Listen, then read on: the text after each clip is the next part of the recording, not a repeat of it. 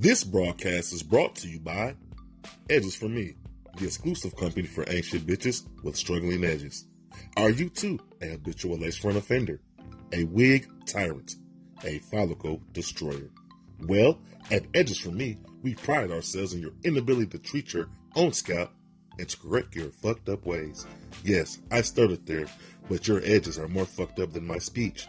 So, at Edges for Me, we want to let you know we have the exclusivity in the Section 8 market. So you're only a hop, skip, step, or EBT signature away from controlling your own edges. This, uh, again, is a broadcast by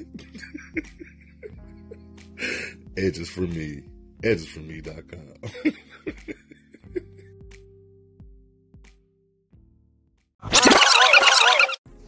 Yo, what's up? This is just a Kush Kidd.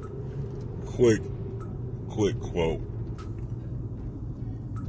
The more you deny pussy, the more pussy will come your way. And this goes out to all my niggas out there who think they need to approach and try to fuck every woman that comes in contact with them. Uh, that is cool if you young and mature, just trying to knock out pussy and shit. But if you live by the motto just to be a, a gentleman, respectable young man, growing into an adult, and being that man that you uh, grew into, knowing that saying no will get you more yeses in the future and even in the present. When you deny pussy, that either signals to a woman that you're a hoe or that she's going to have to work a little bit harder in order to get you to fuck her. You know, women actually loves a challenge and they love to not be figured out, but love trying to figure out things that they can't figure out, if you can understand what I mean. Because once a lady feel like they can have you paid and everything was about you, they can use and abuse you and, and just uh, um, be around, uh, you for their benefit. But when the word no is said to a woman, it like it fucks up their circuitry. Like it's like they don't understand the word no. Like like huh? You denying pussy? Yeah, I'm denying pussy. I'm good. I don't need it. I got other things going on. I'm focused. You know, and you could be fucking every bitch in the world, or you couldn't be fucking every bitch in the world. But you know, some some women you don't want to fuck right away. Even if you want that pussy bad because you might see something into that could be possible. And you don't want to fuck that up with sex. And sometimes sex can make things better. Y'all get it out the way and still make it work. But when you grow to a place in your life and knowing that sex can, and it always will, complicate things, because feelings are very much attached to sexual gratification you will know that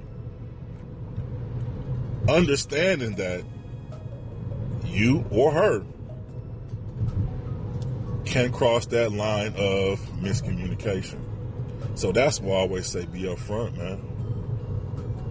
Be upfront with it. And being upfront with it is letting her know that you really don't need the pussy. And when a woman see that you don't need the pussy, she see that your focus and your drive and what pushes you, that will attract her more to you.